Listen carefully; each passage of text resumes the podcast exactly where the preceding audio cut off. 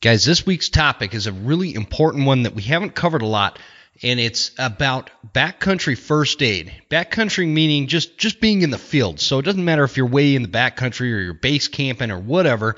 This first aid is uh, this information is coming at you from somebody who spent years and multiple deployments overseas in combat zones as a combat medic to somebody who now creates these uh, outdoor first aid kits called Jimmy Kits, and they're really cool. This is a great episode, and you're going to get a lot out of it. Let's go.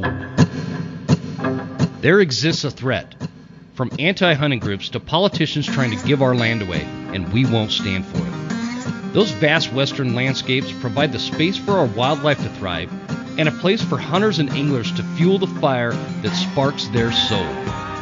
In this show, we share our love of hunting, fishing, and conservation. Here, we provide the foundation to meet these threats through passion and the grit of the American outdoorsman. Welcome to the Western Huntsman Podcast.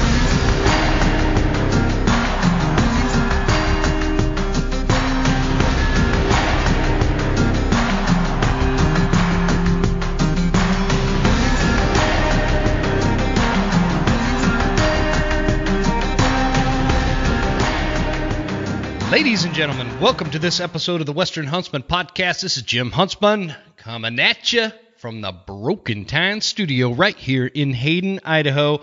And I am pumped for this episode. This is a really, really good one. Uh, and it's a topic I've been wanting to talk about for a super long time, all centered around first aid and and what to, what to carry with you when you're in the field.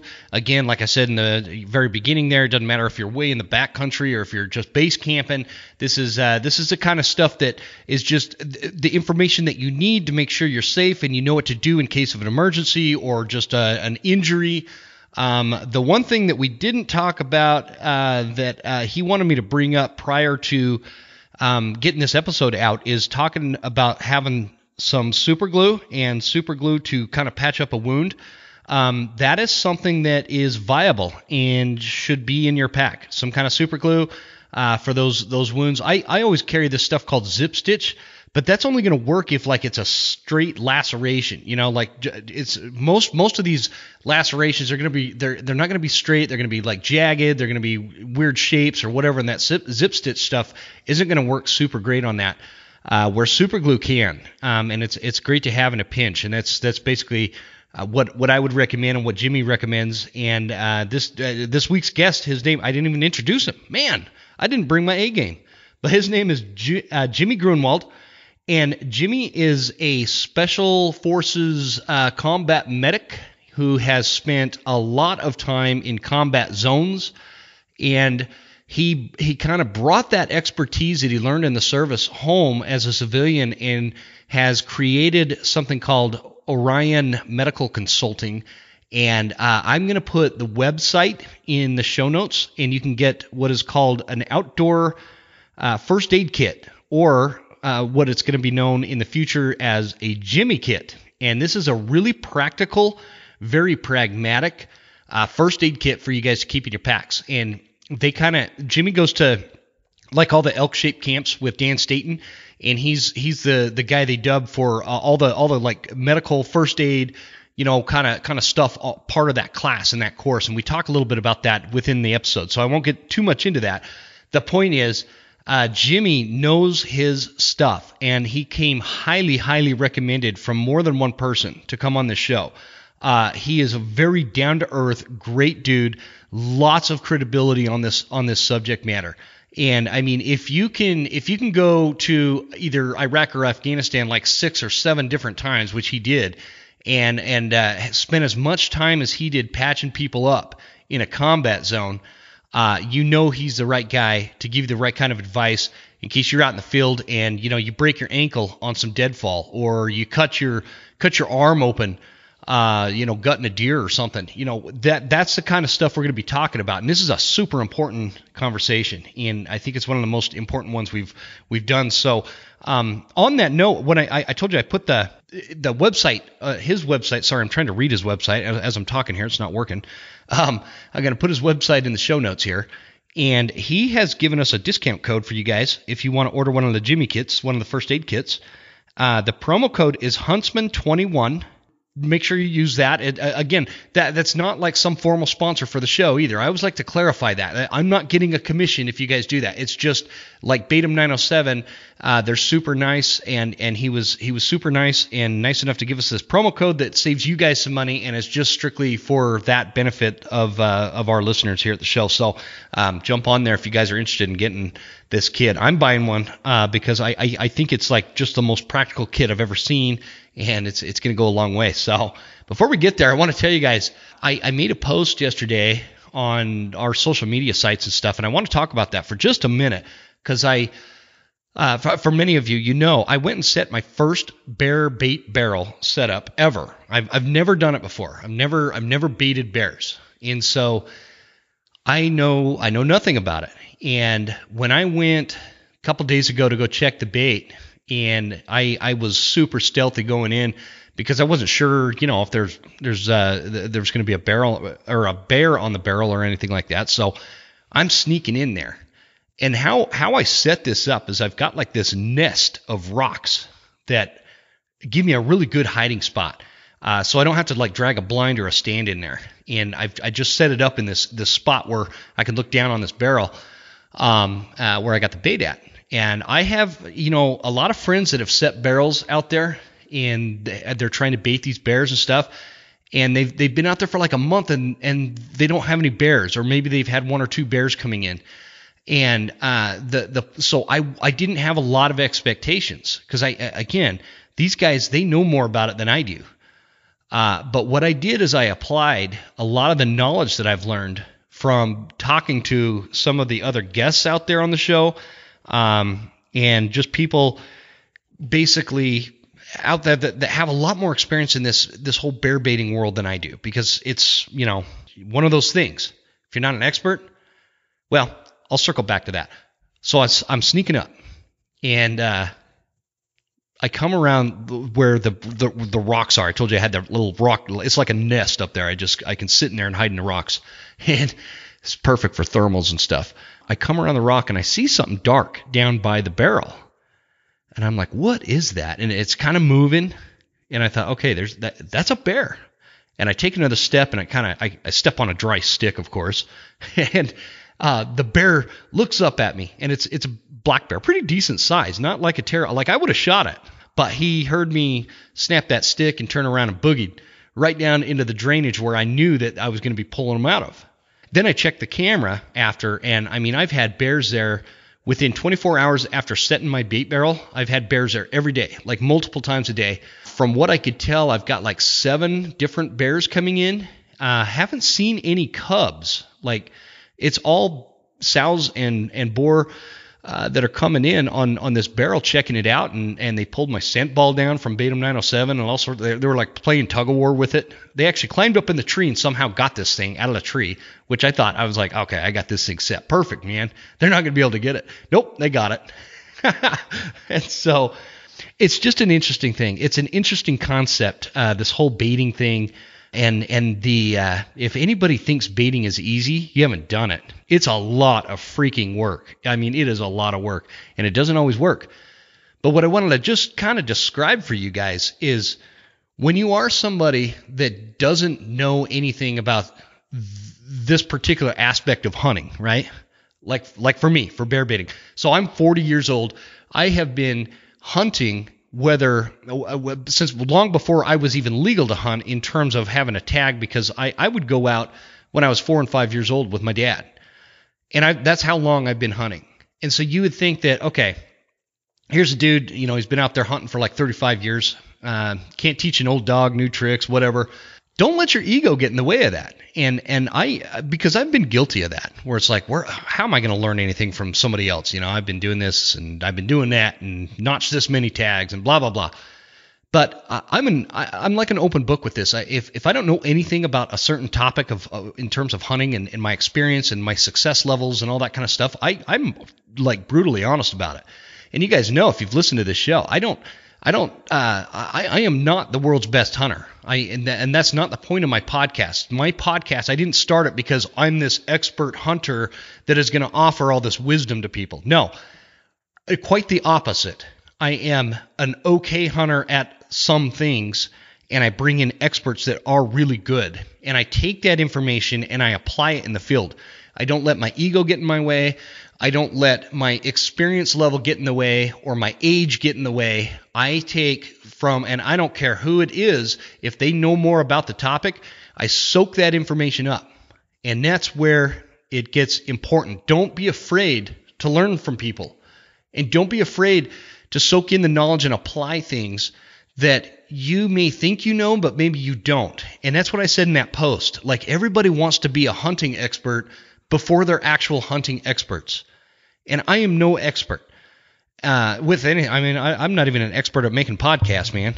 So the the point is, is just always keep your your mind open and yourself open to new information and new friends and new advice and pieces of wisdom and and these uh, educational nuggets that come out of a lot of this stuff. Because for me, a guy that's never set a bear bait uh, goes up there, and I, I took all that information that I've been learning and working on, and I applied it. I didn't second guess their experience or expertise. I, I applied it the way that they told me to do it. And that's why I have seven plus bears coming into my bait site every single day. And I can be picky as I go out this weekend and hunt bears.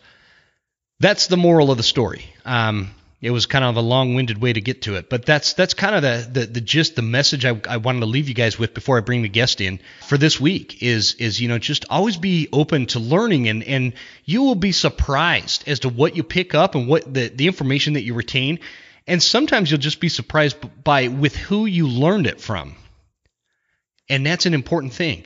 So again, to, to all the guests out there in the past and friends I've made out of the podcast uh, and the conversations we've had. Thank you guys that are willing to share your knowledge and help people like me b- go above just not knowing what we're doing, right? Uh, thank you for sharing your knowledge and letting me learn and, and everybody in this audience learn. And many of you listening in this audience could school me on a lot of different things. And so that's that's what I love about doing this is as I've I've said it a million times, I, Jim Huntsman, am not the Western Huntsman. The Western Huntsman is a logo and a platform for collective Western hunters. And we are all Western huntsmen, right? We hunt the West. And and that's that's the point of this. And and I've I've learned so much from doing this. And and uh, I just I encourage you guys out there listening to to be open minded and try to learn and and don't don't try to be experts before you're not an expert. That and, and that's it that's it. I think that's a that's a really good lesson. So, with that lesson out of the way, uh, let's get into it with uh, Jimmy. Like I said, Jimmy Gruenewald. Um, he's got a company called Orion Medical Consulting, and he's got uh, this really badass first aid kit for for hunters. It's designed specifically for hunters, and uh, whether you're hunting out west or you're hunting, you know, somewhere back east or whatever, if you're in the field, this is the kind of kit you're going to want to have in case you get yourself in a pickle. And Jimmy was kind enough to give us a, the discount code, and that's Huntsman21. That gives you free shipping on this product. It's uh, actually a really good deal for this for this caliber of a, a, of a kit, and it what it does is it decomplicates it. it. It simplifies what you need in a first aid kit. What's important, things that have multiple uses, and things that you're most likely to need in the field.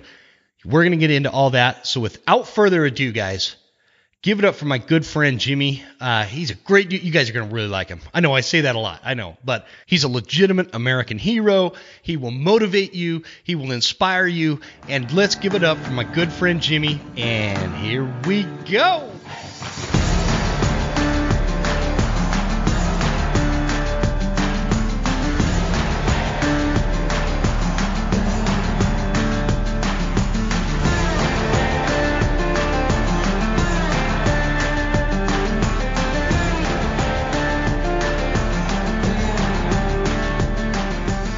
Buckle up. This week, I've got my buddy Jimmy Gruenewald, and uh, we are going to be. Yeah, this is going to be a great episode.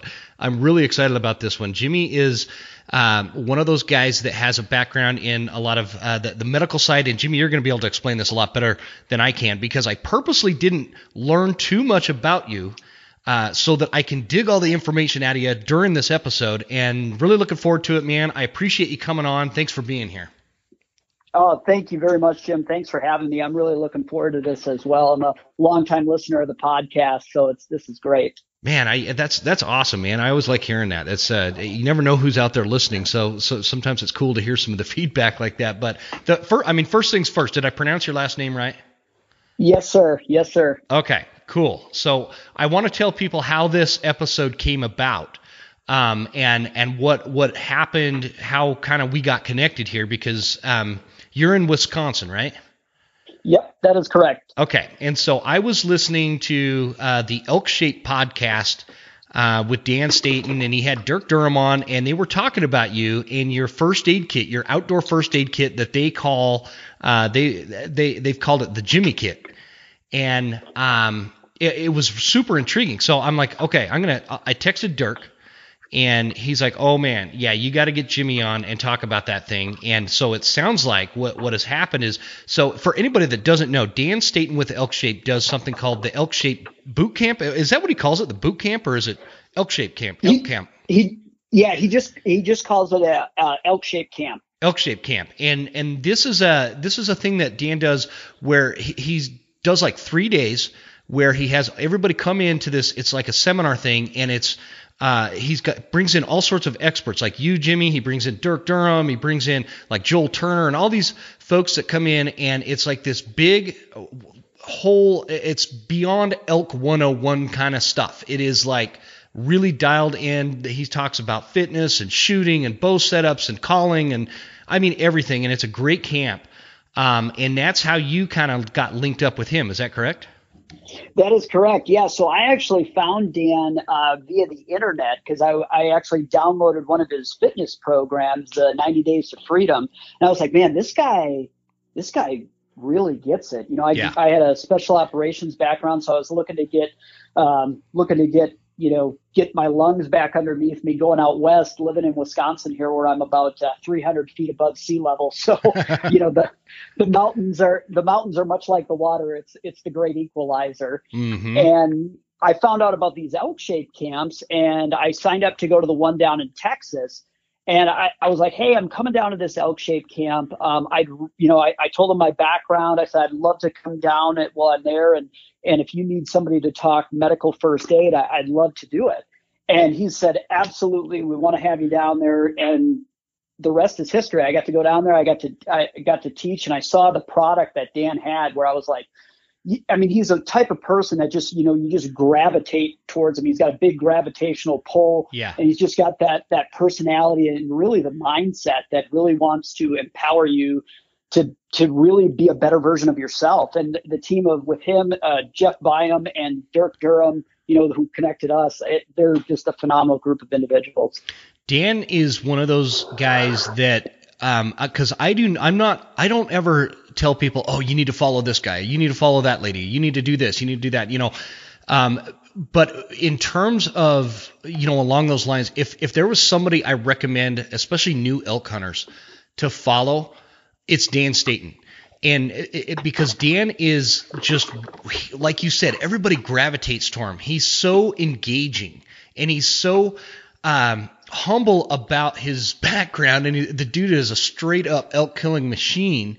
Uh, and, and, you'd never you'd never know it just by talking to him because he doesn't he's not like super braggadocious about it, but he is a, he is a straight up elk killer and he's super motivating. So um, that's a plug out there for if you guys listening have not checked out the elk shape platform and the elk shape boot or camps. I keep wanting to call them boot camp the elk shaped camps you guys need to check it out like it, it's it's one of those kind of life altering kind of programs and uh, yeah, totally recommend that. So Jimmy, let's get back to you and um, I want to I want to talk about like your background, how'd you get into what you do now, and uh, just tell us a little bit about yourself, where you're from, where you grew up, and and we'll we'll get to the nuts and bolts of it from there.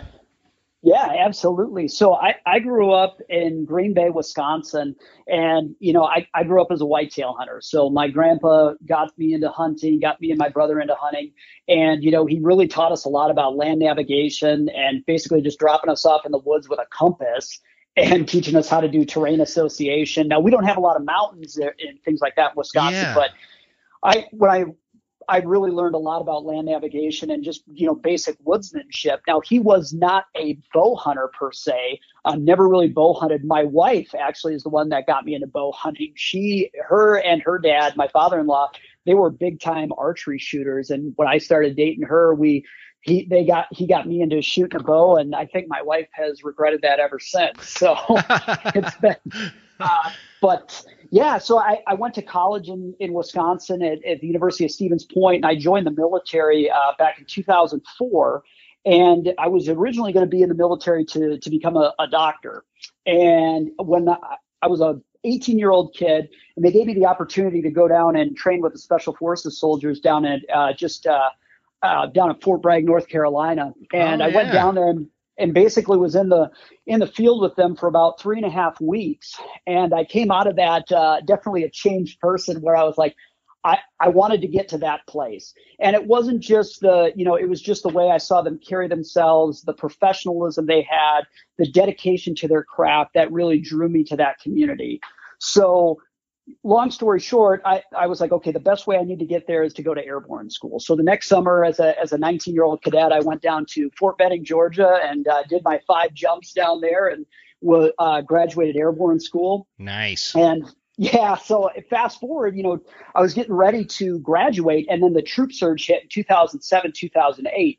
So they're like, hey, you know, you're not going to go to med school, which I was totally fine with because I was so thankful that you know Uncle Sam was able to to give me the training and to be able to you know provide me with the education. It's it's the least I, I was super stoked. I was like, all right, yep, no problem.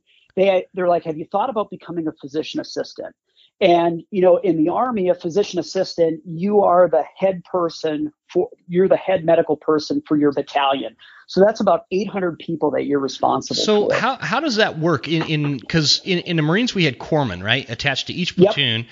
And so in the Army, in Special Forces, you guys have like a doc attached to each platoon or squad or, or whatever, and then they all kind of report to you as as the battalion physician assistant. Assistant. So the way that it's structured in the army is, is we'll have different, uh, we'll have company senior medics, and then it's it's structured very similarly, where they'll have a company, and then they'll have company senior medics, and then all the medics will report to you, and you know you're you're responsible for then all those individuals, and really gotcha. it's more of the training, and then you know you may for a deployment you might have a doctor attached to you, but that's not always the case. So I graduated PA school. I was, I think I was uh, 23 when I graduated, and I that's, went straight to the 80s. Young yeah. man. Yeah, so I was I was a kind of a, an experiment for the army because when they grew the when they grew the army like they did back in 2007 2008, they needed more PAs to help fill those slots. So they said, "Hey, you, you know, have you ever thought about becoming a PA?" And I was like, "Yeah, absolutely." They're like, "Well, we're going to send you down to Fort Sam Houston was down there, did all my my clinical, my uh, you know your academic year, and then after I I when I was down there, I got to pick where I wanted to go for my uh, my clinical rotations, and I knew I wanted to deploy right away. So I figured the best way to do that would be go back to Fort Bragg and go to the center of the universe and and uh, work as hard as I can. So I, I went there and got really just drank from the fire hose for about a year and then as soon as I graduated, I was off to the 82nd Airborne Division, uh, 4th Brigade Combat Team, 508th Parachute Infantry Regiment, and I got everything I asked for. It was great. I, I really enjoyed it. Uh, I got to do a lot of a lot of in the field work, and when I deployed, you know, I got farmed out to a lot of the infantry companies that when they would go out and do patrols. So I just got to I got to go along right there with them, and wow, it, it was it was the best. You know, I, I had to just I was very fortunate to be surrounded by just mountains of men and women that cared about what they did and, and really looked after me to make sure that I was always in the right place and, and doing the right thing. So it was it was a great great experience. And uh, one of the things I found when I was doing that is when you're out there, like with a lot of people don't realize like how much extra gear you carry. Like I only weigh about mm-hmm. maybe at the time I was probably like a buck seventy and with all my gear on, I weighed close to 289 pounds. Yeah. With ammo, everything else, and I was having to carry my medical kit on top of that. So I started to get really selective on what I was carrying. You know, it's uh, because you start to find out after you start treating a number of casualties what you really used and what really mattered. Yeah. Because. And then you start dumping that. You know, if you, I actually have a picture that I show people of me on my first combat mission. I'm all, I'm like tactical out, like I have all these pockets and everything, and all these little pouches. And then I have a picture of me on my last deployment, my last combat mission, and it's just like my plate carrier is just slick. I just have ammo and a couple tourniquets, and that's it. Everything else is just ammo. that's that's a great point. I'm glad you talked about that, man, because that's a it's something I've talked about on the show in the past. With um, you know, it's cool having a military guy on. Um, I I always get a kick out of some. Not that I'm making fun of anybody, right? But when when people kind of get a little braggy about they're carrying 35 pounds this many miles and and it always yeah. takes me back to uh, you know you you you take a time in Iraq when um, 30 pounds was my flak jacket right? Right. It, you know exactly. those those plates that go into the flak jacket, and and you know I'm I'm humping all this ammo into there, and and these these sh- the shittiest pack you can imagine stuffed to the brim, the shittiest yep. set of boots you can imagine, and we're not going 10 miles, we're going 30 miles, and, and so it's it's always one of those things I think about when, uh, again, I'm not, it's not like I'm looking down on anybody for the, for that kind of stuff, but being being super braggadocious about how tough somebody is carrying 30 pounds up a mountain has never gone 30 miles in Iraq. And uh, yeah, Exactly. Yeah. I think that's the one thing that that the military does is it gives you just great perspective. For you know, sure. no matter what no matter what the situation is. And yeah, I, it was a great time for me, a great place to grow up in in the 82nd. I had great commanders and when I was on that first deployment, I was like, okay, I want to go to special operations. So I, you know, I being a, a, new PA, I had a deployment under my belt, so that was kind of the first gatekeeper to to be able to apply. And I applied to the the 160th Special Operations Aviation Regiment, uh, or the 160th SOAR out of Fort Campbell, and was fortunate enough to be invited for an assessment, and and uh, was was blessed to have passed that assessment. And then from there, I went into a about a, a year and a half long training pipeline where I got to focus more on the critical care medicine. So the 160th job, you know, we're the ones that are dropping off those special operations units. Uh, you know, we're we're the ones that are bringing them to the target, and you know, it's mm-hmm. it's it's our motto: plus or minus 30 seconds. You know, if we drop if if we drop you in there, we're coming to get you out, yeah. regardless of what's going on. And the the men and women that serve there are just phenomenal groups of people, and it really like I've never worked so hard to be mediocre. You know, it was like it was like the people there. I, I was it. like, wow. I am just like I remember half the time during my training, you know, I would just call my wife and we just had our our second son was just born and I was like, hey, you know, don't unpack anything. I'm going to get fired, you know, just because it's just there's no way that I'm going to be able to keep this up. And and I was just I just had really great instructors and what was nice about that experience is, you know, we would go to some of these austere environments and you're the head person in charge. When you get to that level, you know, they expect it's it's an implied task that you know what you're doing. Mm-hmm. And you're responsible for everything that goes on medically. So when they, you know, show up, it's not just about treating trauma patients, but treating sick call patients. You know, hey, do we have to worry about malaria? Are there any crazy, you know, uh, health things going on. You know, like I mean, you know, COVID being one of them. Sure. You're you're directly responsible for that. So it really got me tuned in to being able to really refine the equipment and the gear that I'm that I'm bringing. So, and uh, you know, it was it was great. I did uh, I did a total of six deployments total, and then I hit my my God, two year nuts, mark. Man, six. Yep, six deployments. It was it was a lot of fun. I you know my wife had to do the hard job. You know I got to do all the fun stuff, and you know she was back home holding down the fort. You know with with two boys, and uh, yeah, she she had the she had the toughest job. So how how'd you meet your wife? So we actually went to high school together. She lived across the street from me, and uh, I actually was her um, donor aide at a blood bank in high school, and that's how I that's how I met her. Oh, cool. Yeah, there was some there, there was some guy that was actually in head of me uh, in head of me that was going to uh, take her, you know, be her donor aide, and I was like, I knew I wanted to talk to her, so I was like, hey man, so and so needs to talk to you. And then I just totally t- uh, took his uh, took his spot. So I like yeah, it, man. It was, you go after it.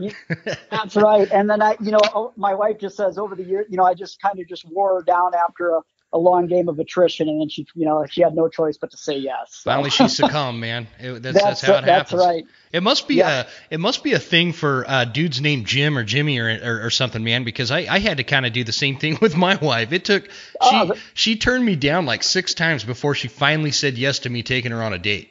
So that's awesome. Interesting. Yep. Yeah, absolutely.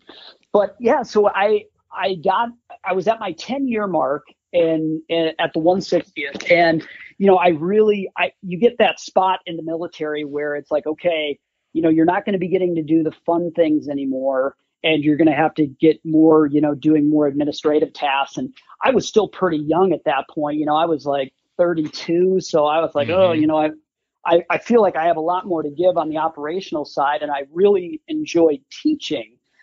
So you know i made the i made the leap of faith where i was like you know i'm gonna i'm gonna walk away and uh, i transitioned over to the national guard and and I, I left you know the my the dream job I had and didn't really know what I was getting myself into. Uh, so I, I, basically did a 180 and plunged full fledged into uh, the civilian ER where I work at a level two trauma center and uh, a critical access hospital in northern Wisconsin where I'm serving as the as the sole the sole medical provider for the entire hospital.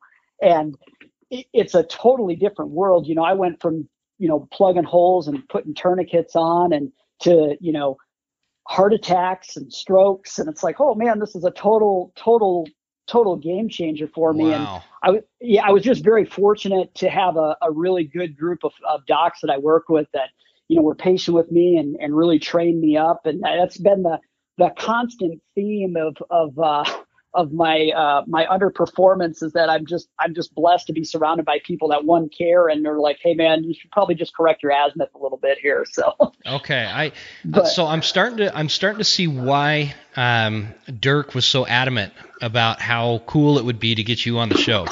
Because uh, that you're a super humble guy, but you've got a badass history. I mean, that is badass stuff. Six deployments, dude and that um, for for folks that don't understand the magnitude of what just one deployment can do to your life, um, six is just incredible, and I appreciate uh, the fact that that you are willing to do that and that you're humbled by it, and, and you've just got this grace about you that uh, I think uh, we we need more of in this country. So so thanks for that, man. That's that's that's a great that's a killer background. I think we we've definitely set up some credibility on on what we're talking about.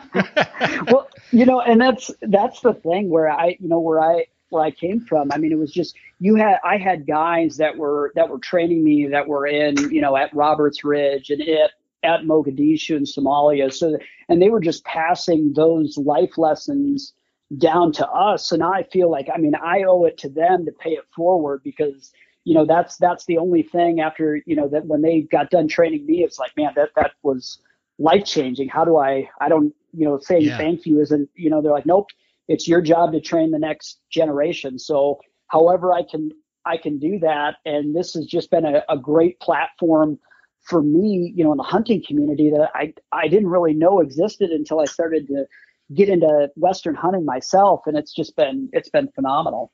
And so tell us a little bit about that uh, with western hunting. You you when you get out of the military did you just kind of have this because you'd always been a whitetail hunter um, you just get a hankering to come out west and, and chase an elk or mule deer or something yeah. So how it got started is, is you know, I, I struggled, uh, I struggled pretty hard after getting out. You know, it's kind of one of those things where the merry-go-round stops, and yeah, I you know, know, I, I just, I, you know, it's one of those ones where I just, I feel like I wasn't contributing something to something greater than myself. You know, I wasn't part of that team anymore, and I didn't, I didn't have a mission anymore, and that was the big thing. Is like you, you know, I always talk to vets that are getting out. Is it's like, hey, you have to find your mission and yeah. go for it. Can I can, can, we talk about that for a minute and we'll come back Absolutely. to the western hunting? Uh, because that's that's something that I don't think gets enough attention. And because uh, I struggled when when I got out of the, the military as well, and I think a lot of people do. Uh, what was the hardest thing for you? Was it the lack of mission? Was it the lifestyle? Like what what was the most difficult thing for you transitioning from ten years of military service to civilian all of a sudden? A, I, you hit it right on the head with the lack of mission. You know, you went to being like I felt like I was this this integral part. You know, and and you felt like you were you had to be. You know, my biggest fear when I was when I was in it, I I know 110 percent it was the same for you. It wasn't about getting hurt. It was about I am going to not be able to do my job, and it's going to let my team down, and somebody else is going to get hurt because my inability to do my job. Mm. And and that's where I, you know, I just didn't have that that purpose anymore because yeah. it was, you know, I transitioned and it's like, okay, this is my, you know, you go to your hospital and it's great, you know, you take care of patients and I love that, but it wasn't that same connection that you had with the guys and and it wasn't that same you know not everybody has that same dedication to duty and the and the mission. So it's like oh man this is a huge a huge a huge paradigm shift and it is I, I really yeah. And my wife actually was like hey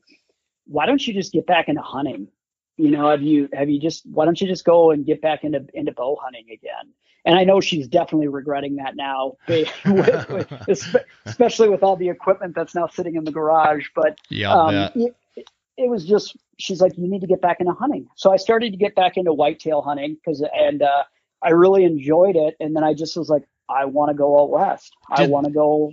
Did that kind of help um, foster a sense of mission or like a, a sense of purpose uh, after because I and I just want to touch on this real quick. Like again, yeah. I, don't, I don't think it gets enough attention. For for in my circumstance, the Iraq War started the exact week that I was supposed to EAS and get out of the Marines, right? And instead of coming home and and getting out, um, they sent us to Iraq. And and so because of that, when we got home from Iraq, we were all stop lost, right? We get home from Iraq and they they transitioned us out of the military as fast as possible. So so basically what what happened was we went from like combat Iraq to civilian within like a anywhere from a 4 to 6 week time period depending on on how quickly they processed you out. And I found myself back home all of a sudden surrounded by people that were complaining and bitching about how many hours they worked at Taco Bell and moving slowly through the grocery store and just everybody's got their own self-serving purpose and that that not saying that that's right or wrong but i had this weird um, feeling that i didn't belong right and, and yeah. it was it was uh, a lot more painful and difficult than i let on and uh, i just you know somebody like you could probably offer anybody who's listening who's transitioning to the the civilian the civilian world, if I could get my words out right. Um, what kind of words of advice or encouragement would would you have to somebody that might be struggling with that transition? Absolutely. The the first thing is, is that you're not alone. You know, that's that's the hardest part, right? Because you mm-hmm. you experience that, and I, I will say that's the one thing that I think the military has has really improved upon is that transition period because it used to be what your story was. I mean, that was it. Guys would get back and they'd be like, okay, you know, five five to six weeks later, bam, you're you're out on the streets again, and and yeah. trying to just get back into society again. I mean, I would have a you know, I would have this period when I would come back where my wife called it, she's like, Oh, your your life without margins right now, you know, where it'd be like, Yeah, hey, I'm gonna go buy a truck, you know, and it's like you, yeah. you just have these you know, just in your, like you said, you know, like it's just perspective on things. Like when I hear people complain about things now, I'm like, okay, well, I'm not having a pack on my back. Nobody's shooting at me. Yeah, so exactly. this is like an okay day. But I think the the hardest part, you know, what like what you said is just that feeling of isolationism where you, you're sitting there, you're like, I feel like I can't connect with anybody. I don't know what I'm doing as far as like how am I contributing to something. I think that's where hunting and the outdoors can really fill that void and have mm-hmm. that have that connectedness with other veterans that you know in, in, just my experience i've met so many other vets that have been through similar situations and just getting back into and it's not the sense of going out and and killing an animal or anything like that. It's that's not it. It's the whole process behind it. It's the preparation, the attention to detail. It's the sense the, of purpose. You, you know, yes. it's this purpose that is it, sure, it provides an adventure, right? Because, like you said, nobody's right. shooting at you anymore. Nobody's doing this. You're not in the middle of the desert drinking your uh, IV bag because your water truck got blown up, right? right. Um, and that's a true story. Um, oh man, it tasted like shit. Um, anyway, you you you have this. It gives you this sense of peace and purpose, and and a way to maybe relate to people that hadn't been in your shoes, you know. And, and so, right. like, I can't relate to this individual who just you know has has never been there. Uh, but since he's a hunter, I can I can now become I, I could like relate to him, and and I can we we can have this this connection uh, that I was I was so desperate for because you, you, know when when you're in the service you've got all these people around you that you all have the same mission you have this connection. You know who farted by the way it smells right? That's how close right, you are to exactly. these people. And um, exactly. um, yeah I've, I've never really had that conversation on this show so it's it's interesting. I don't mean to get us off off topic but mm-hmm. no I appreciate no, your I, perspective Ab- absolutely, and I think that's one thing that I'd love to help out in the, in the veteran community is is getting more vets involved in, in hunting. I think that can one it serves it serves a great purpose, and I think the more we can get them involved and not just you know hunting, but you know in public lands and everything else, get them. I, I it's just going to yeah. benefit everybody. Yep, yep for sure, man. I, I, I appreciate all that. That's that's great stuff. I could keep that conversation going for like two more hours. So let's oh same here. Let's transition back to. Uh, I think maybe in the future we should maybe revisit that conversation in in, in or for an episode. I think that'd be kind of cool. But that would be um, awesome. So you come out west and start hunting. Yeah, so I actually, well, my brother and I, who's also a, a, a, veteran, he, he was a combat medic that served in uh, First Cavalry Division. He actually was in Iraq he came home from Iraq right when I was going to Afghanistan. So oh, wow. we, yeah, so we. Your poor mom. Hunter, uh, right? Yeah, that's yeah. We so nobody in my family was ever military before my brother and myself and my sister. Uh, her her husband, who also went out went as our hunting partner, he was in the Navy. So it's like we now have become this this military family. Cool, man. So that's awesome. Yeah, but my brother and I we were like, hey, like I, I was like, hey, I want to go out west. Let's go out west. Let's do, you know, we, the way the schedule worked. We we ended up going out to Idaho uh, for a mule deer, and I got a, a B tag for uh, for antlerless elk. Oh, nice. And yeah, it was great experience. I mean, we we were into to muleys every day. Unfortunately, we didn't get, you know, we didn't get to uh, we didn't get anything, but it was a very humbling experience too. Mm-hmm. And just going out there and just trying to transition from, and you know, after going to Dan's elk shape camp, it's like, oh, cool, I did everything wrong. Okay, awesome. like, every everything you're not supposed to do, but it was it was great because we got to go out there, we got to carry heavy packs on our back. And one of the things that I found, where, which kind of got us into these aid kits, was I was looking for you know, what type of aid kit I should take out west. Because I had all my tactical things, but I was like, all right, thinking about injury patterns.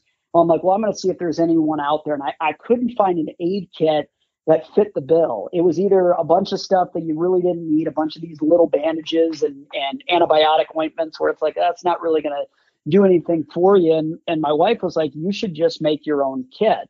Mm-hmm. And I'm like, eh, you know, okay, just kind of put it in the back of my mind. And um, what part of that when I was teaching down at Elk Shape, I like just I was like, here's what I would put in my aid kit. Boom, boom, boom, boom, boom, and just listed out the items. And you know, they're like, why don't you make your own aid kit? So I was like, oh, my wife told me the same thing. So we yeah. that's that's that's where it got started. And you know, I was just looking when when I was down the gear rabbit hole of like, okay, here's here's what you have in your pack, and they'd do this big pack dump, and they'd have you know, I was watching YouTube and guys would be like, I wear this type of pant, I wear this base layer, I have this you know, food, and they would get all into it, and then be then they just pick up their aid kit and be like, "Yep, here's my first aid kit." I'm like, well, "That's not really big. What do you got in there?" And yeah. uh, then I was like, "You know what? There, maybe this is something." Because I was always looking for like it was such the hunting community was such a big, just relief for me like from from a mental health perspective i was like i got to be able i want to give back to the way that the hunting community really helped me and then i was like okay here it is. Maybe this is the one where I, I sure as heck can't give you anything as far as hunting knowledge goes because um, I'm definitely not there. But what I can do is I, I know medicine, mm-hmm. and I started started to think, okay, if I was going into the woods, what would I want you know my family to carry? because they might be the ones actually treating me. So we just made up a, you know, I think the best thing if, if you had to carry one piece of kit with you into the woods, it would be a tourniquet. Absolutely, hands down, 100%. mm-hmm. mm-hmm. And you know, it, I used to when I would I would assess uh, docs, PAs, and medics that were coming into the special operations community, and I would always ask them a question like, "Hey, if you had to bring one you know two pieces of gear to the next war what would they be and why and if their first que- if their first one wasn't a gun then we had a different conversation but it was always like you know a, a gun and a tourniquet uh, yeah. i think is really the, the biggest you know I, I think that's one of the things that a lot of guys and gals out there you know they they always think like yeah that's not going to happen to me. Well you know what? When you enter the mountains you enter the food chain. Yep. Like you are not the apex predator, and it's not necessarily meaning it's a bear or a mountain lion, but you could you could slip off the side of a, of a ravine. I've seen guys slice their hands, slice yeah. their legs on broadheads. It happens so quick. And there's so and, many things that can happen. Like the mountain is the apex predator. It's it doesn't matter absolutely. what's living out there. It's the mountain itself, right? Absolutely, absolutely. And you know, a lot of folks think like, wow, that's that's a little bit extreme. It's like, you know, you can bleed out like completely exsanguinate in about two to three minutes. Mm-hmm. So, you know, that's great that you have a Garmin inReach and you can hit the SOS button. But um, a helicopter, the skies aren't just going to part and a helicopter is going to appear. You know, that's yeah. it may take it may take several hours in order for rescue services to, it to most, get to you. It most likely will take several hours. Yeah.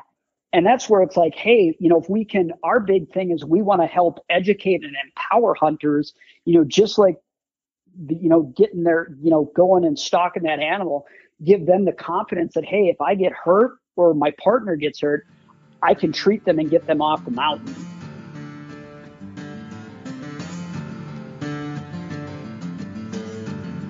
If you're anything like me, hunting is a year round thing for you, and we're always thinking about how to make our next upcoming season a little bit better. And one way to do that is with gear. And you guys know I'm not a big gear junkie, but I do have some important gear items that I'm always a huge fan of, and they're right here available on this show. Let's talk about SKRE gear. SKRE is my go to camo. SKRE is high performance hunting attire and gear, scientifically tested camo patterns, and all backed by a great company and I wouldn't recommend it to you if I didn't truly believe in the SKRE product. They've got a complete layering system for all terrain and conditions, gear designed to adapt to the weather.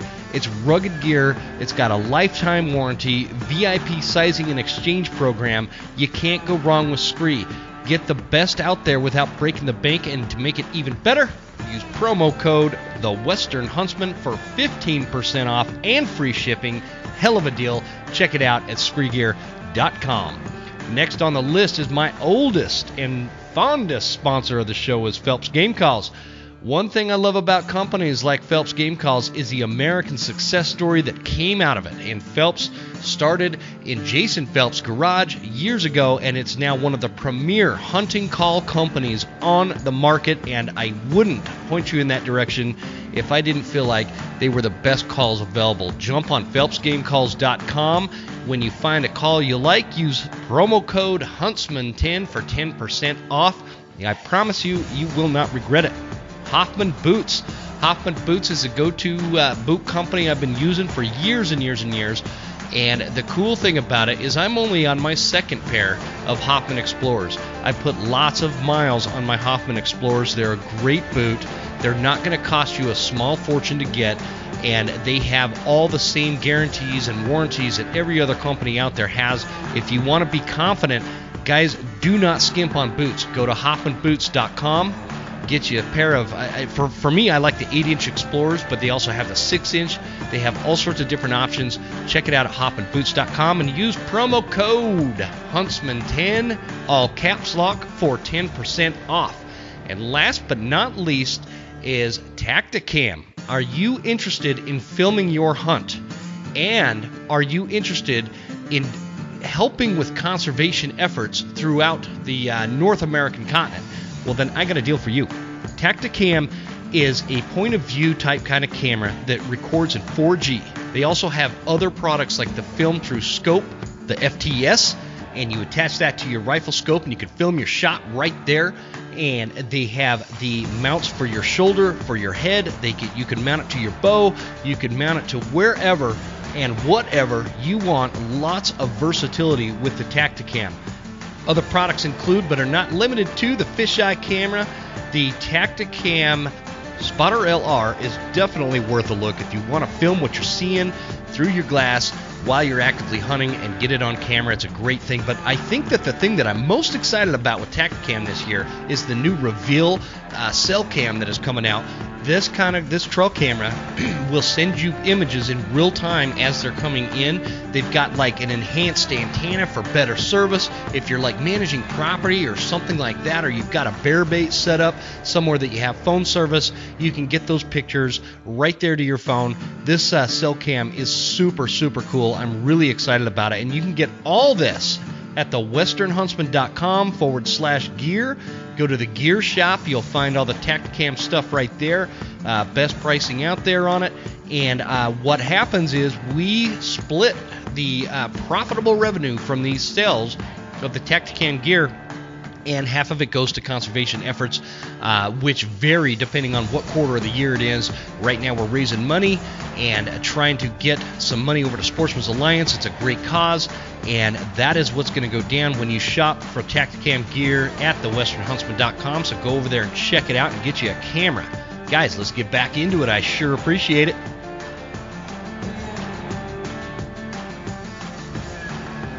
Yeah, no, that's great, man, and and that kind of brings us to the, your company, and and what you guys, what you and your wife have have started with this, and and kind of what I want to get into because um, let's break it down a little bit. We've got you've got all sorts of things that can happen on the mountain and and there's going to be different things that happen depending on what region of the country you're in right? So you yeah, know if, if, you're in kind of the southwest you really got to think about uh, rattlesnakes. If you're in um, my neck of the woods or wyoming or somewhere you really got to think about grizzly bears you know there's yep. just different things but i mean those are the obvious things it's also the you know you just slipped on some deadfall and sliced your arm open kind of situation, which is which has happened right. to me. Or you're opening, um, course, I I'm going to use like peak refuel as, as an example, but they it, they make it really easy to open. But let's say it's not, and you're using your pocket knife and you slice your leg. Um, right. It's those kind of things that that I think a lot of people take for granted in terms of not not taking into account as as a risk. Um, I, I one time I, I almost poked my eye clean out, or clean out of my head one time because I was watching to the right and to the left as I you know pointed my head back forward where I'm walking down this trail this sharp stick was pointed off of this tree and got me right in the middle of the eye. And I th- you know what I think saved me is I was wearing a contact. And I, oh I think absolutely. Yeah. You know it it, it stopped it from uh, from scratching my eye up really bad. So anyway what what else what do you think uh, kind of along those lines, what, what do you think there's uh, dangers and, and threats and, and, and, things like that, injury wise, that you think maybe hunters don't think about a lot? Yeah, so you, you, hit you hit the big one on the head there too. Is is you know just cuts, lacerations, you know, hitting, grabbing a broadhead, or you know slicing your hand open, but also sprains and strains. Those are going to be things like think about how much time and effort and money you've spent into planning a hunt, only to step off a deadfall and all of a sudden now you your ankle is sprained and you can't not just that now it's not even if you can continue hunting but let's say you're five miles from your truck. Mm-hmm. how are you going to get how are you going to get back there and what are you going to use to help to stabilize? You know everybody has this everybody has this you know illusion in their mind that they're just going to like you know MacGyver some sort of splint. And I can tell you from personal experience that you know you're not going to rise to the occasion. You're just going to fall to the level of your training. Yeah. And yeah, great where point. I'd like yeah and where I'd like to see is like you know I always tell this when people ask about like hey when they do concealed carry and they're like hey what kind of gun should I get blah blah, blah. I always think about like what's your first aid? Do you carry a tourniquet? Because if you're carrying a gun, you should probably carry a tourniquet too. Mm-hmm. And that's where it's trying to trying to change that thought process a little bit about self-preservation. That being able to, you know, be a protector and being able to to take care of yourself if you're injured. So I think, you know, hemorrhage is the big thing. So bleeding, so a tourniquet then you also got to think two sprains and strains. So like with our kit, we actually have a splint in there that's 36 inches that can be moldable. And then we also have an ace wrap, a six inch ace wrap that's got some Velcro to it. So you can actually uh, you can actually use that to secure the splint. And we also keep we also have uh, uh, 100 feet of duct tape in there too. I think duct tape works really well. I've actually used that to help uh, to help almost do a wrap if if individuals sprain their ankle because a lot of people, as soon as they sprain their ankle, they want to take their take their foot out of their boot and take a look at it. And it's like, no, it's best to leave it in there until you can actually get back to get back to your truck or, mm-hmm. or get to get to a hospital. But that we actually show like how to split how to use duct tape to kind of wrap your ankle in your boot to be able to effectively get uh, get off the mountain. We actually had to do that. Um, actually, we did that with one of our uh, one of our uh, medical folks that got injured when we were training in Norway and we were like four miles out from where we needed to go and he sprained his ankle really bad.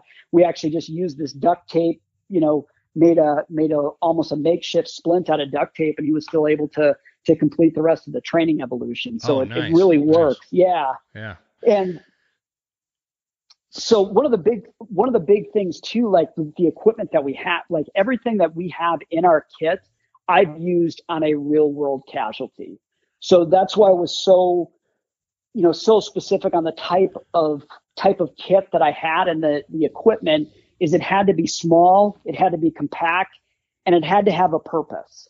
Okay. Most times it needed to have at least two purposes. And and we need to we need to back up just a minute and talk about okay, Yeah. you, you started Orion Medical Consulting, right?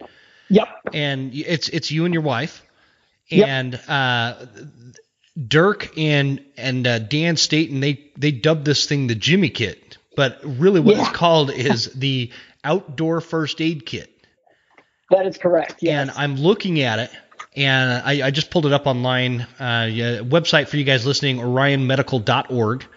Um, and you just go to the products, you know, the, the outdoor first aid kit. But uh, there's there's a combat tourniquet application. There's compressed gauze, elastic wrap. Um, then I scroll down here, moleskin, NAR emergency trauma dressing. What is that? Like a wet wipe kind of thing? No, so so that's actually like it's a it's a flat battle dressing. So Oh, similar gotcha. to the yeah, and it's and instead of being rolled up, it's flat, it's compact. So it has a gauze, and basically put the gauze towards the wound, and then you just wrap it just like you would an ace wrap, and it actually has a self-adhering. Uh, it has a, a self-adherent some Velcro that it just it secures it itself. Oh, okay, cool, cool. Okay, so it, the the packaging it looks like a wet wipe thing. So I'm glad you Yeah. explained that because I would have been Yep. confused there. But and then you've got the like you said the duct tape, reinforcement tape, and the Sam Splint, 36 inch moldable Sam Splint. Um, and that's it. And what does it weigh? Uh, it weighs a total of one pound one ounce. See, and that is one of the things that I've always had issues with, with like finding the right kind of first aid kit. Even the ones that are like, oh, this is a backpacker's first aid kit. Well, it's got all this stuff in there that I'll never use. First of all, and and second of all, they're they're usually kind of heavy, you know. And so, Right. um, I did kind of what you did in terms of making my own little kit, but the difference is, is you actually know what you're doing. Um, actually, so I took EMT. I, I was an EMT, uh, that, but I never did it as a job. I just went to the EMT school, and but very Sure. basic, basic stuff, you know. Uh, and so that was, you know, a good 18 years ago or so. So I have no idea. Uh, don't, don't remember any of that. Clearly, the certification is expired. Um, but d- tell us a little bit about this kit, what your thought process is behind everything in it, and so that it, it kind of just comes together.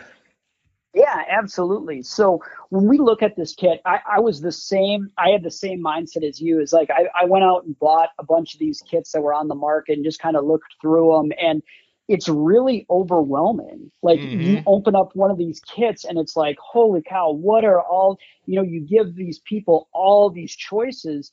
That it's just in the moment when your sympathetic nervous system in, is in overdrive you are going to resort to muscle memory. So that's where it's like if you have fewer items to choose from, we want to make sure that these items are one, the minimum that you need, and two, that are going to be effective in, in saving your life. So the, the first one that I have is the tourniquet, the CAT tourniquet, which is the combat application tourniquet. And The reason we went with that one is its ease of use. This tourniquet can be applied single handedly and it's very simple to use. You just route the one end through the buckle, pull it all the way tight, and you just secure that with that the the turning knob, which is called the windlass, and you just turn it until you get the bleeding to stop. Gotcha. And it's just it's very it's actually the tourniquet that's used by the U.S. military and all their individual uh, first aid kits. So it has a lot of data behind it uh, through the Tactical Combat Casualty Care uh, Review Committee. So it has a lot of data to support its effectiveness and its use. Jimmy, can you can you tell us exactly from you know an, an actual professional like when is it time to use a tourniquet? So a tourniquet is always should be utilized when you see this real like bright red, like pulsatile bleeding where it's just squirting. That would be a good indication to use a tourniquet. Or if there's just a lot of blood where you're just like the entire the entire pants leg or arm is completely soaked. You've tried to put a pressure dressing or a dressing on it, it's still bleeding through. That would be the time to apply a tourniquet. A lot of people there's there's a lot of fear about using tourniquets because folks are worried that oh if I lose if I use a tourniquet they're going to lose their arm. Yeah, you know. Yeah. And that's where like you know, organizations like Stop the Bleed are doing a really good job educating the public and its use of tourniquets. But realistically, you can leave a tourniquet on you know, in the upwards, I usually tell folks two, you know, two to three hours. Typically, it's usually four, but I always tell people like it, you know, in the in the backcountry, hey, two hours. You know, is it? Sure. So that's a that's a that's a fair amount of time. Now we've actually done studies where they've had them, you know, on four hours where there's no there's no degradation or loss of limb. But you know, you know the the the scare you know the fear factor was okay if you you put a tourniquet on they're gonna they're gonna lose their leg or they're gonna lose their arm and that's not the case. Now obviously if you leave it on too long you know greater than greater than four or five hours yeah you're probably to have some some damage there. But for most of us i mean that's you're going to be able to to save that person's life. Yeah I, that's what i was going to say. I mean I'd, I'd rather lose my leg than die. Yeah. Well, right. you know? it, it's like if we're in the back country and you put a tourniquet on and I lose my leg, you're still going to get a Christmas card from me. You know? Yeah, exactly. So when when you apply a tourniquet and let's say you've got this big gash on on just above your knee or something, you know, somewhere on your leg or thigh or somewhere, um, and, and you you put the tourniquet on, you stop the bleeding. What do you do with the actual wound to to try to get out or try to wait for help or whatever? Does that make sense? That, Yep, that's a great that's a great question. So just to back up a little bit, when you're putting that tourniquet on, you all you never want to go just above the wound. You want to go at least two inches higher. Or I just tell folks in the heat of the moment to go. We this was the training we used in the military, which is high and tight. So basically, you just go as high up as you can go and and put the tourniquet on, just because you want to stop that stop that bleeding. Gotcha. And it can go over it can go over clothes. It's not a big deal. We'd like to get it skin on skin, but it, if you put it over there, it's okay. It's still going to be effective at, at stopping the uh, stopping the bleed. So once you have that tourniquet on and that bright red bleeding has stopped, that's where you could utilize a the gauze that we have and the uh, the flat pressure the flat bandage, and you can actually wrap that bandage around that wound to keep it covered to try to help prevent infection. Mm-hmm. Mm-hmm. Okay. So you just cover it, take the gauze, and then the elastic wrap, and kind of go around it. Yep. Okay. Okay. Cool. Um, what else? What uh, we've got the the combat tourniquet uh, that is in there, and you've explained how to apply that, and then cover the cover the wound. I'm trying to think of like common injuries in the in the backcountry, yeah. or um, let's talk about so, spraining. Oh, go ahead. You you had something there. So, uh, so let's say you you brought up a you know let's say you have an injury where you slice your hand and it's not a deep it's not a deep cut, but it's still bleeding pretty profusely. Mm. Nothing that really would necessitate a tourniquet. What you can actually do is the uh, the compress gauze that we have in our kit. You can actually open that up and you can cut a piece of that gauze off and actually put it over the wound, and then you can actually use the rest of that gauze to wrap around it and you have a makeshift uh, makeshift bandage too. So I think you know cuts are one of those big ones that we always you know that are bigger than than uh, like you couldn't use a band aid for, and this is a great way where our dressings come into play. Okay, okay, and I want to. I'm really excited about talking about this splint the same splint. Oh, absolutely. That yeah. So just to put it into one thing that I, I want to address real quick for for many of you listening, you're going to be a lot like me, where most of the time you're hunting solo, and and that's where I think a lot of hunters can get into trouble. Um, I'm I'm solo. I always say I'm solo probably 80 to 90 percent of the time, and so sometimes I'm several miles in by myself and I always worry about that, especially because you know I just I just turned 40. I'm getting a little bit older, or getting a little bit more clumsy, kind of thing. You know, um, I wanna I wanna make sure that I'm going to be okay, especially hunting solo, where I'm not going to have any help. So tell us a little bit about the SAM splint, when to use it, and and kind of what the application is.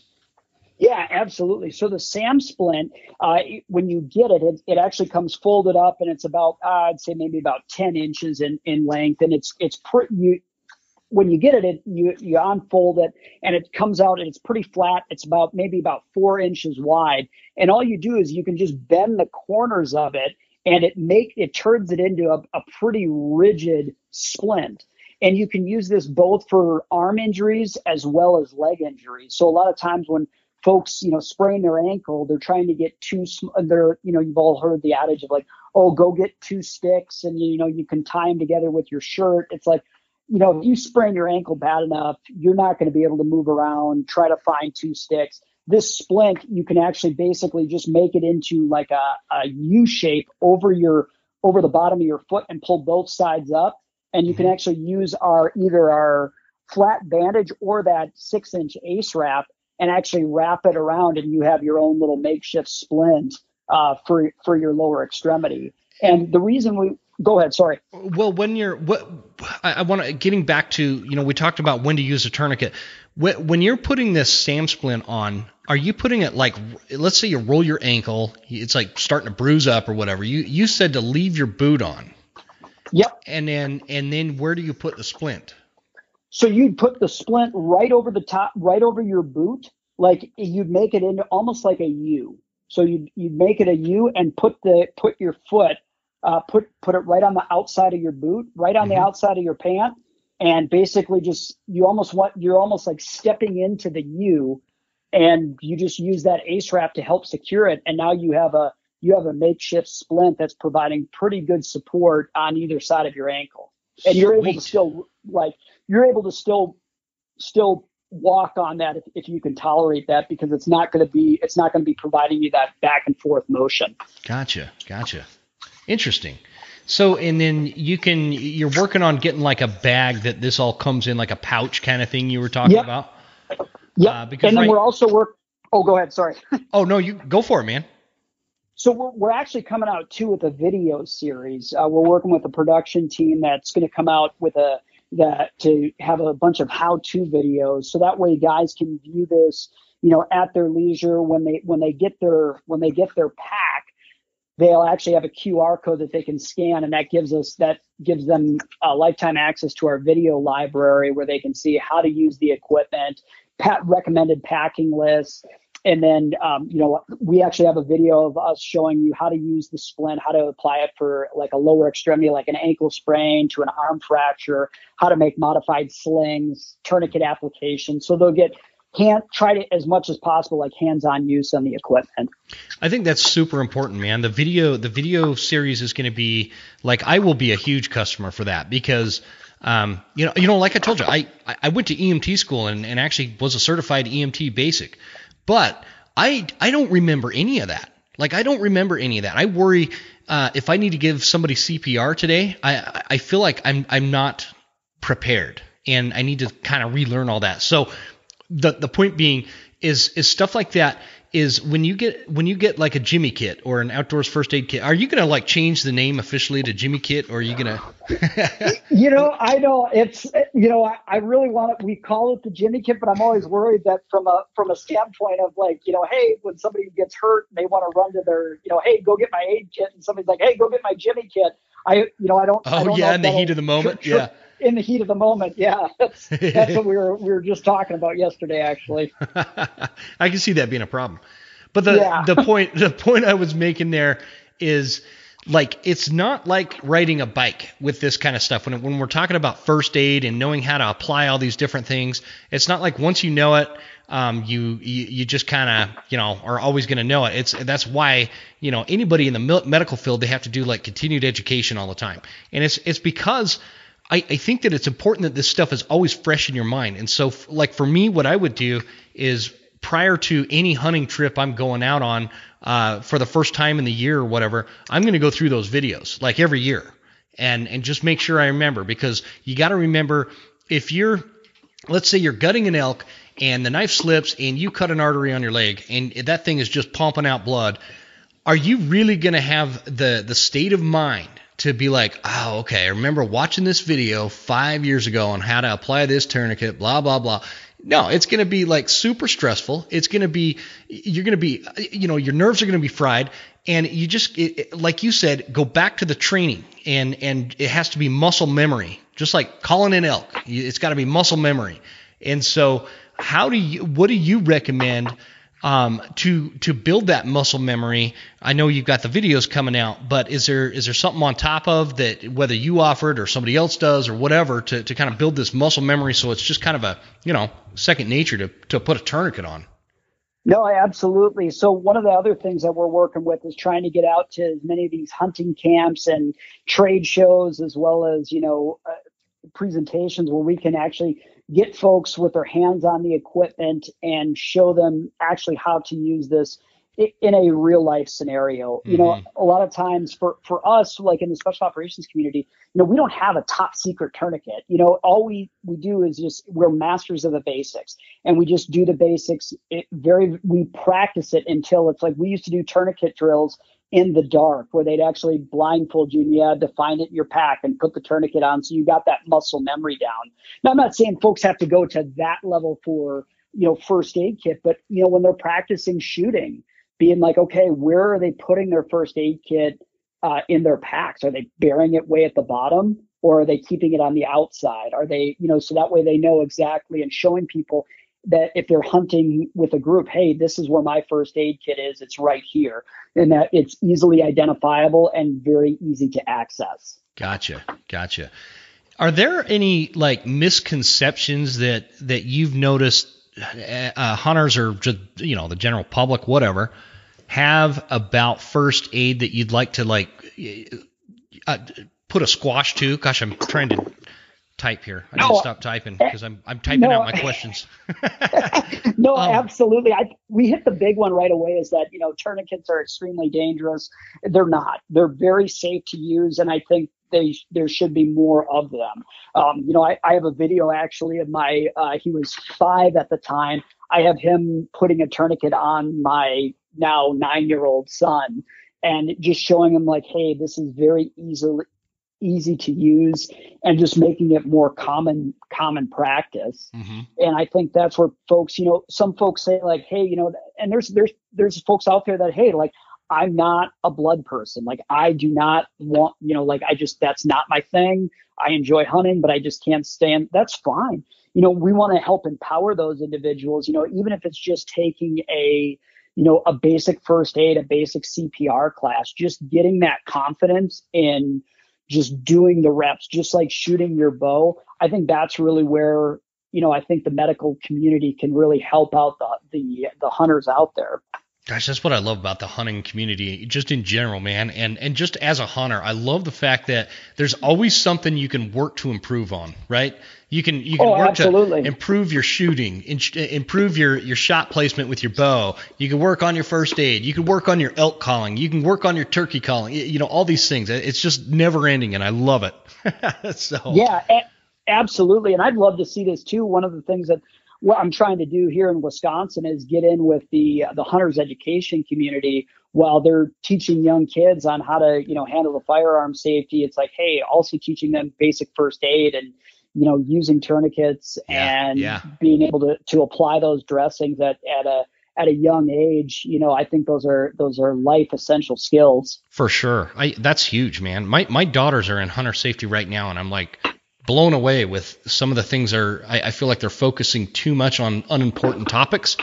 Um, first aid would be an important one. That I, I for for me, I mean, just kind of common yeah, sense. absolutely. So, yeah, absolutely. I'm right there with you. Have you ever seen a product and uh, it's called Zip Stitch?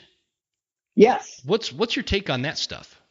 You know, I think those. Um, I, I haven't used that one uh, particular. I've used stuff like it. I think it. I think it definitely has its place, but I think you, you have to look at the type of wound that you have because some of those some of those uh, adhesives they're they weren't great for like straight cuts, but yeah, sometimes yeah, cuts.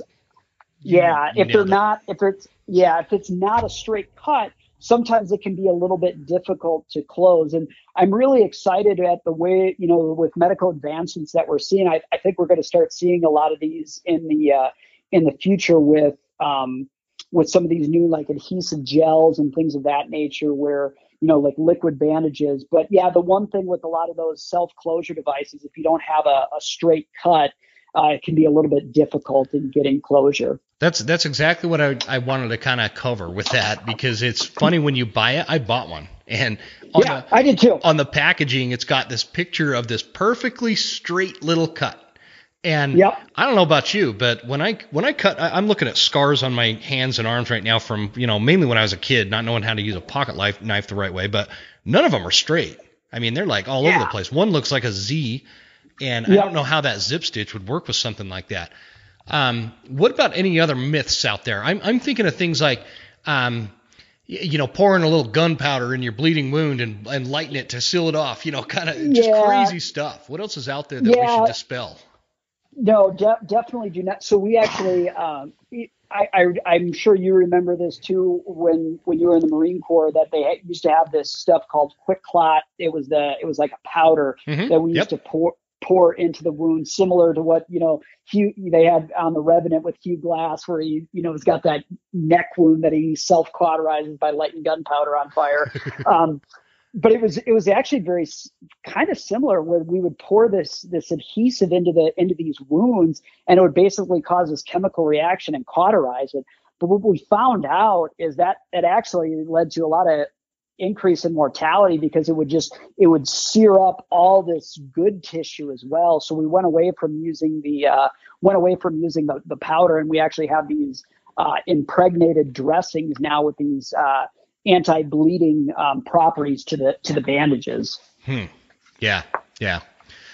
That that makes sense. I didn't know that. I'm glad you clarified that. I think I have some of that somewhere. It's, yeah, but I, it's, it's probably expired.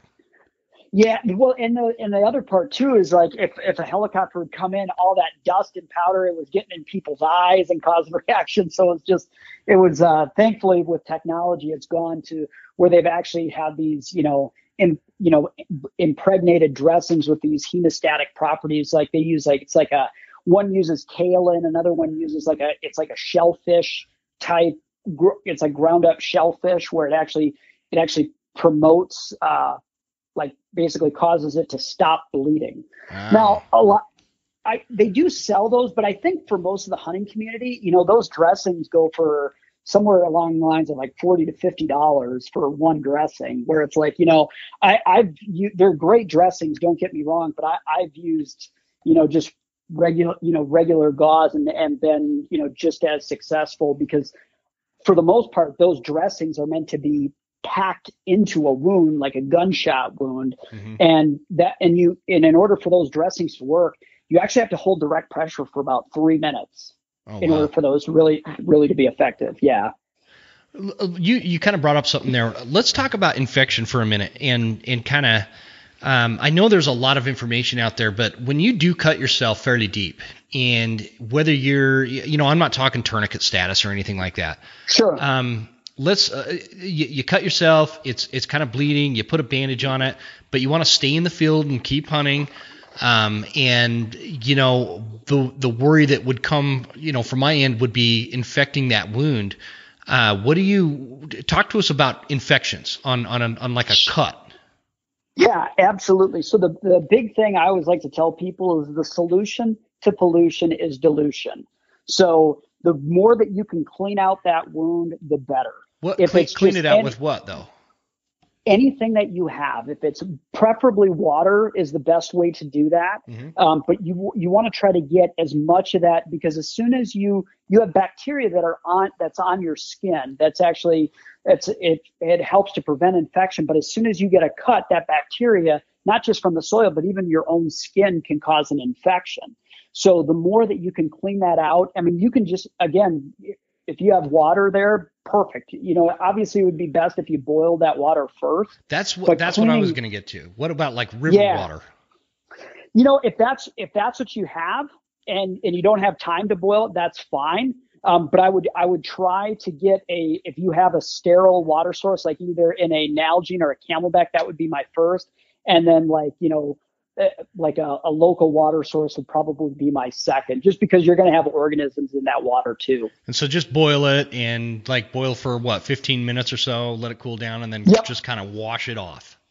Just wash it off. Obviously, you want to make sure that it cools down a little bit. Don't pour the, the scalding hot water um, on, but uh, but yeah, you want to try to make sure to get that clean as you can and try to change that dressing daily. That's one of the other things that I see is like guys will put on a band aid and they'll leave that band-aid on for you know several days well that's just going to help Damn. that's Guilty. that's a source yeah I, I right and that's just a source to harbor infection so and a lot of times too like people want to use that antibiotic ointment which is great but sometimes you know they'll keep using it and that antibiotic ointment then that's also can serve as it doesn't allow the skin to appropriately heal Oh, okay. Because that's what because, I was going to ask you. I noticed there's not like neosporin or something in your kit.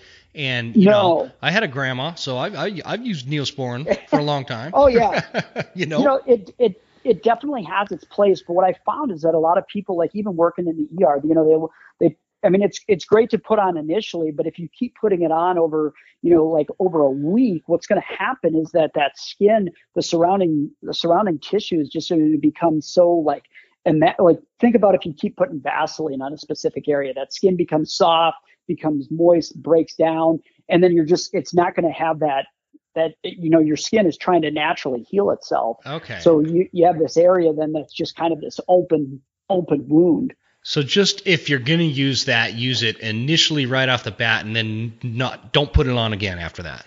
Yeah, that's okay. what I usually recommend to folks. And same thing, like when, when folks come into the emergency room, we stitch them up, we put some bacitracin or an antibiotic ointment over the top of it, and then you know after after that, you know, we just tell them to keep try to keep it dry and keep it covered.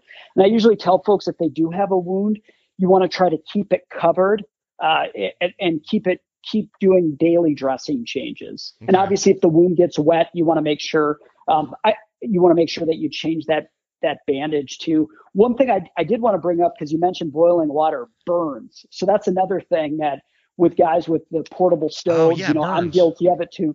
So burns are definitely one specifically on the hands that we really, you know, there's really not much we can do for them in the back country. But the one thing is, is a lot of people when they get these blisters, they want to pop these blisters. I tell folks to leave the blisters alone because the minute that you try to pop something, one year it's not going to be a sterile instrument that you're using and you're going to be promoting infection the minute you tr- you try to you know land or you know lance that blister of whatnot so mm-hmm. i always tell folks keep it covered initially right after the burn if you have something cold. You know it's definitely going to provide you some relief you know whether that's a running running water or like a like a creek nearby definitely do that but then just wrap a, a dry dressing around there. Some folks like to use wet dressings the the issue with that is if you use a wet dressing, that dressing is going to eventually dry. And when that dry, dressing dries, it's going to pull that burned skin mm. away from your body yeah, and be yeah. extremely painful. What what about uh, same thing with your feet? Like if you get big blisters on your feet, don't pop those either right? No, we actually put some moleskin um, in our kits too, just for just for that, in case folks get hot spots, and you can also use some duct tape for that as well. Gotcha. But yeah, I recommend not, you know, not popping uh, blisters just because when guys when guys do that you know it's they're going to use they're not going to use like a sterile needle you know they're going to use their pocket knife they're going to use you know a toothpick or whatnot. The same knife they just uh, gutted a fish with two days ago. Yeah i've done that. exactly no i've i've been there i've been there too. And it's just we you know and treating a lot of these blisters i you know i found over the years that just leaving them intact is you know it's going to it's going to be it's going to be much better for you than trying to pop them yourself. And the the other thing that I always think about is, uh, well, that's not true. I'll just uh, like you watch John Wayne pour bourbon or whiskey all over a cut. Does that actually clean anything? No, it. I mean, th- yes, there is. There is. You know, there's there's alcohol in there. But if you think about it, what's in you know bourbon, whiskey, things of that that's what sugar. I think. Exactly. And yeah. that's just that's it's going to. I do not tell people like I always tell folks they're like, yeah, I just poured a little little Jack Daniels old number seven on it, and that took care of it. And it's like, oh, that's not that's usually not how it goes because there is a lot of sugar and alcohol, and I, I do not recommend that because that's just going to promote bacteria love glucose, which is sugar, and it's just Mhm. you're going to be asking for infection in that in that in that scenario. See, I uh, uh, like a quick story on that. What you, you were at Fort Bragg, right? So Yep. I I would imagine uh, you had a chigger problem out there. Oh, absolutely. and and so for for many of us out west, um, growing up in the west, I had no idea what chiggers were, and chiggers are like these little these little bugs that would the way you blouse your boot in the military, they they'd still get in there and get right up on your calf, and you'd get like this Yep. rash from all these chiggers. And uh, um, my, I had this first sergeant. He'd be like, Marines, what you do is you go take take your fingernails and just scratch it really hard, and then pour Jim Beam all over it, and then just let it dry. and, and so I took him up on this advice, and, and uh, I go back to the barracks, and I'm like, I'm gonna do what first sergeant told me, and and I'm scratching it. And it hurt really bad. Then I poured the bourbon on it, and that hurt even worse. And that was also, Right. you know, more than just just the physical pain. It was also the pain of, you know, a ten dollar bottle of uh, Jim Beam back in the day it was a lot of money for a young Marine. oh, And so, absolutely. um, that uh, and, and clearly it didn't work. It obviously didn't work. Uh, but I never told first sergeant it didn't work. You don't argue with first sergeant. no, ab- absolutely not. Absolutely not. You know, you do bring up a good a good point there, where you know, with the environment, you know, like specifically plants and and Mhm. or like things like poison ivy. Um, I'm always a big proponent of be uh, bringing out a, an antihistamine with me, so things like either Claritin or or Benadryl.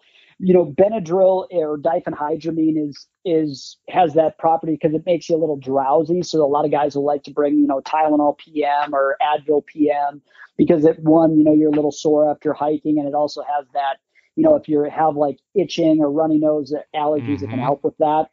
The one thing i always caution folks about using those types of medications is, is it can dehydrate you so that's one thing i always tell folks hey if you're bringing things like claritin and, and benadryl out make sure that you're you're definitely replenishing yourself throughout the day with with water because that you know dehydration heat injuries i mean they can we we see a ton of heat injuries in October. You know, just I Mhm. mean, where it's like, you know, I we see more heat injuries actually in the fall and spring months than we do the summer months. when when I was in Iraq, the most uh, the biggest share of casualties for our unit was heat casualty. Um, Right, It was, absolutely. it was a lot scarier than uh, than the enemy at that time. So, um, I, can you can you speak to that a little bit? Dehydration and uh, like what what do you recommend hydration wise? Uh, like a daily intake? Do you have do you have like a? I know there's a lot of info out there, but I just like to hear it from somebody who, with with you've spent a lot of time in some hostile desert environments. You probably have a pretty good opinion on that. Yeah, absolutely. You know, a lot of folks, you know, they say like, "Oh, hey, I do I I don't drink a lot of water and I do just fine." Well, when your heart rate's up and you know you're you're into that sympathetic drive, your muscles are firing, your blood's flowing, you're going to lo- use up a lot more of your water requirement than you are just at home walking around. So I usually make it a goal to try to drink at least four Nalgene's um, as I'm throughout the day. That's that's my goal. So it's roughly about a gallon of water Okay. uh, because you can really when you think about it when you're sweating you're in the mountains the hard part is is like specifically in september you know you, you it may be 40 degrees outside and you might be like man i'm kind of cold but you're still sweating your body is still burning calories and you're losing water yeah. and you don't realize it you know people are like oh i'm getting a headache or i'm getting muscle cramps and even you know don't just try to slam water all at once i usually try to just drink it throughout the day and people get worried about conserving water. You know that I, I understand that. Trust me, we've we've been in situations where we've ran out of water, and uh, you know it wasn't fun. Mm-hmm. But at the same time, you never want to get yourself into those situations. So anytime that I that I'm near water, I always stop, you know, fill up, you know, fill fill up my water tanks or whatever I'm carrying, if it's a CamelBak or an Nalgene, whatever you're running, and then continuously drinking that throughout the day. And if you have some sort of electrolyte replacement mix, there's a lot of different flavors out there. I highly recommend using. I usually use one in the one in the morning and then uh, one in the evening, just okay. to keep myself, um, you know, just because a lot of times, you know, we're not getting the not getting the the daily salt intake that you may that you may be getting because I think people underestimate the number of calories that they burn in the mountains. I, I agree. I mean, yeah. And I think that's one thing where people just, you know, I didn't realize how many calories I was burning until, you know, I started I started actually tracking and seeing how many calories I used on my watch. And just one day, and I was like, well, that can't be accurate.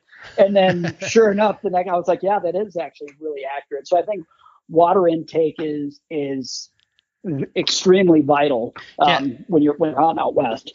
Yeah, we've all we've all met that that that person. I keep wanting to say guy, but um, we've all met that. It usually is a dude.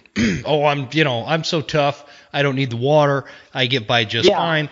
But I mean, isn't it? Is this is this is it a thing that uh, if you let yourself get dehydrated, it like really stresses out your heart and can create like actual heart problems down the road, or is is that just a, a myth?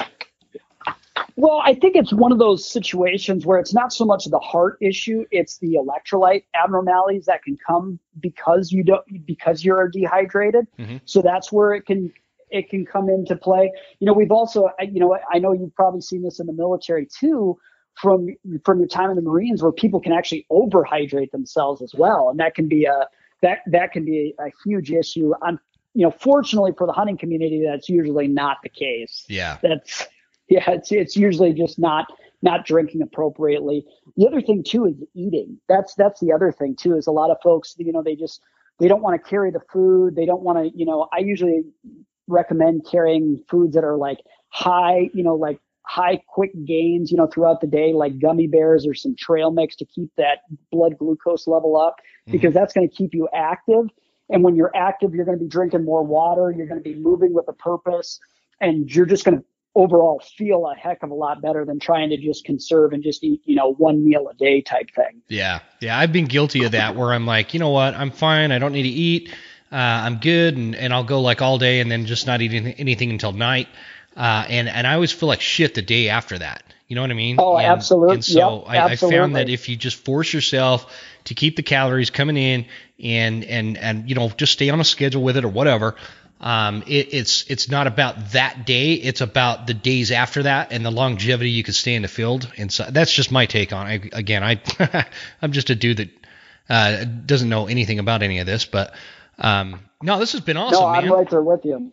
Tell us a no, little bit uh, about like you're you're a great resource, man. Um, tell us a little bit about uh, or Orion Medical Consulting and kind of what what your plans are and where people can find you, all that kind of stuff.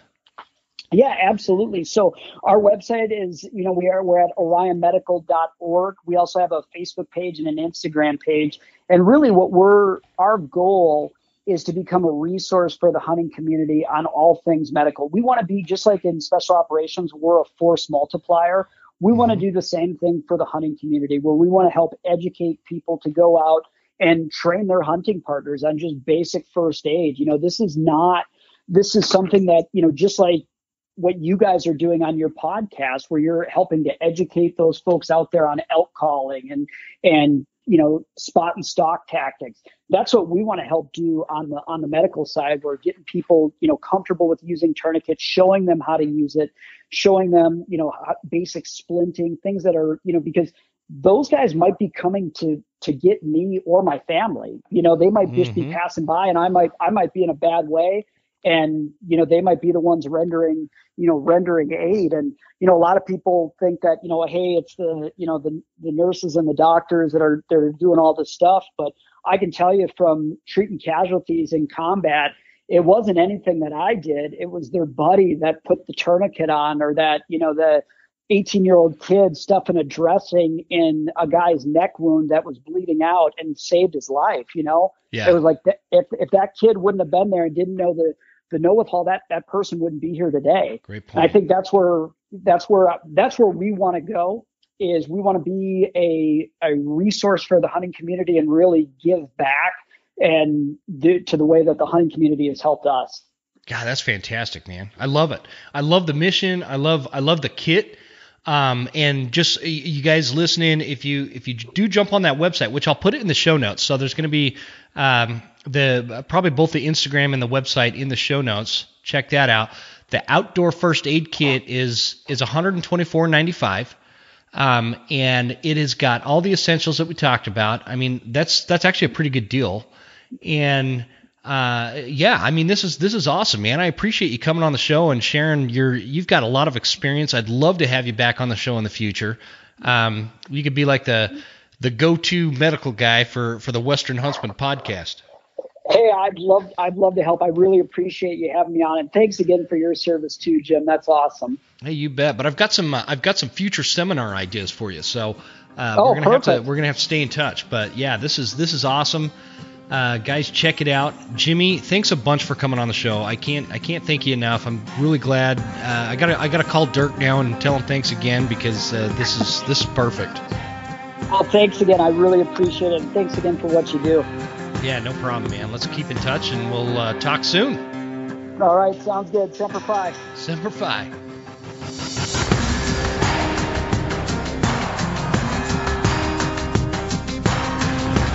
You made it all the way to the end. Thank you so much for tuning into the show. We sure appreciate your support. This is Jim Huntsman signing off and reminding you to check us out at Instagram at The Western Huntsman and on Facebook at The Western Huntsman.